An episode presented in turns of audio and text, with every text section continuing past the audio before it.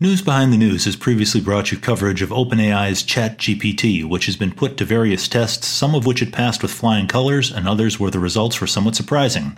For example, if you saw the News Behind the News episode where ChatGPT refused to acknowledge anything good about President Trump, all while lauding Mr. Biden, it showed the fingerprints of its left wing creators.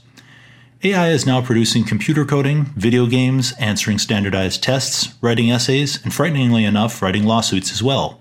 But let's watch AI fake voices and even videos of people.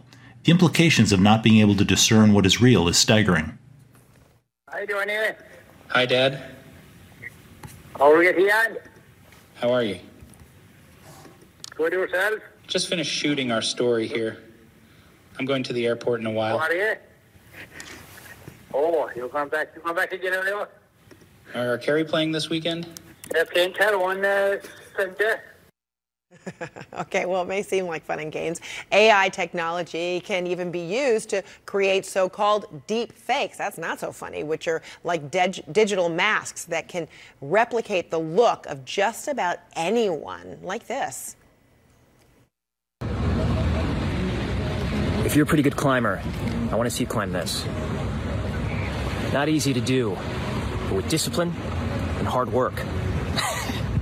I don't know what I'm talking about. It's crazy!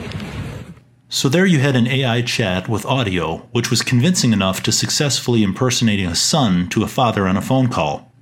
And how many of you really thought that was Tom Cruise outside the hotel in Dubai? The real point here is that we now have reached a point where hearing and seeing are not necessarily believing.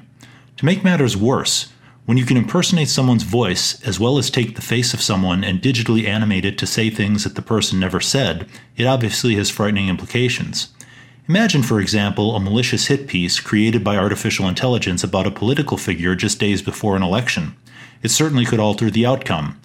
Then, several weeks later, the public would learn that the candidate lost due to a smear job that was all just an artificial intelligence fake. The power of the audiovisual combination will be difficult for most of us to intellectually overcome. Dr. Gary Marcus is an AI expert, and here is his commentary. So you wrote an article in the Atlantic this week, you know, where you talked about how bad actors could manipulate, you know, the power of these AI tools to spread misinformation.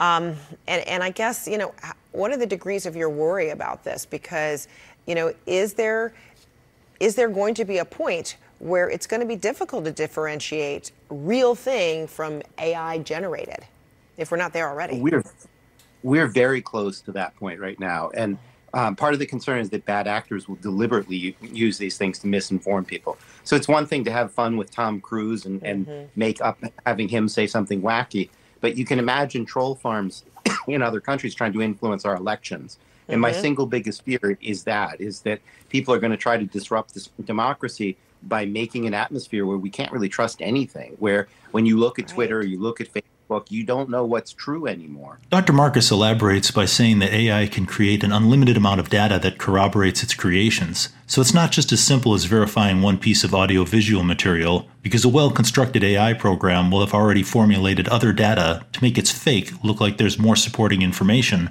or other sites with similar data, and none of it will be real.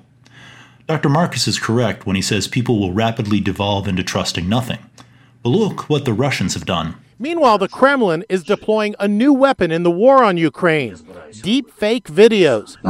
This one purports to show Ukraine's heroic President Zelensky supposedly telling his soldiers to surrender and give up your arms. But no one was fooled by such an obvious fake. Here it is side by side with the real Zelensky, who's been praised around the world for his bold leadership and refusal to abandon Kiev. That was video from Inside Edition, and it came with the typical mainstream media worship of Zelensky. But it certainly makes the point, and the split screen shows that the phony, along with the authentic, can be just how clear how dangerous that technology has the capacity to be. It's safe to say Russia has far more advanced abilities, and this is just one simple example. Elon Musk has proposed a temporary halt to AI development, which seems unlikely, but it might be the wisest advice so far, because it's clear that when AI is guided by the wrong people, it will have far reaching negative implications in a myriad of ways. For more news behind the news, go to AmericanMediaPeriscope.com. I'm James Madison.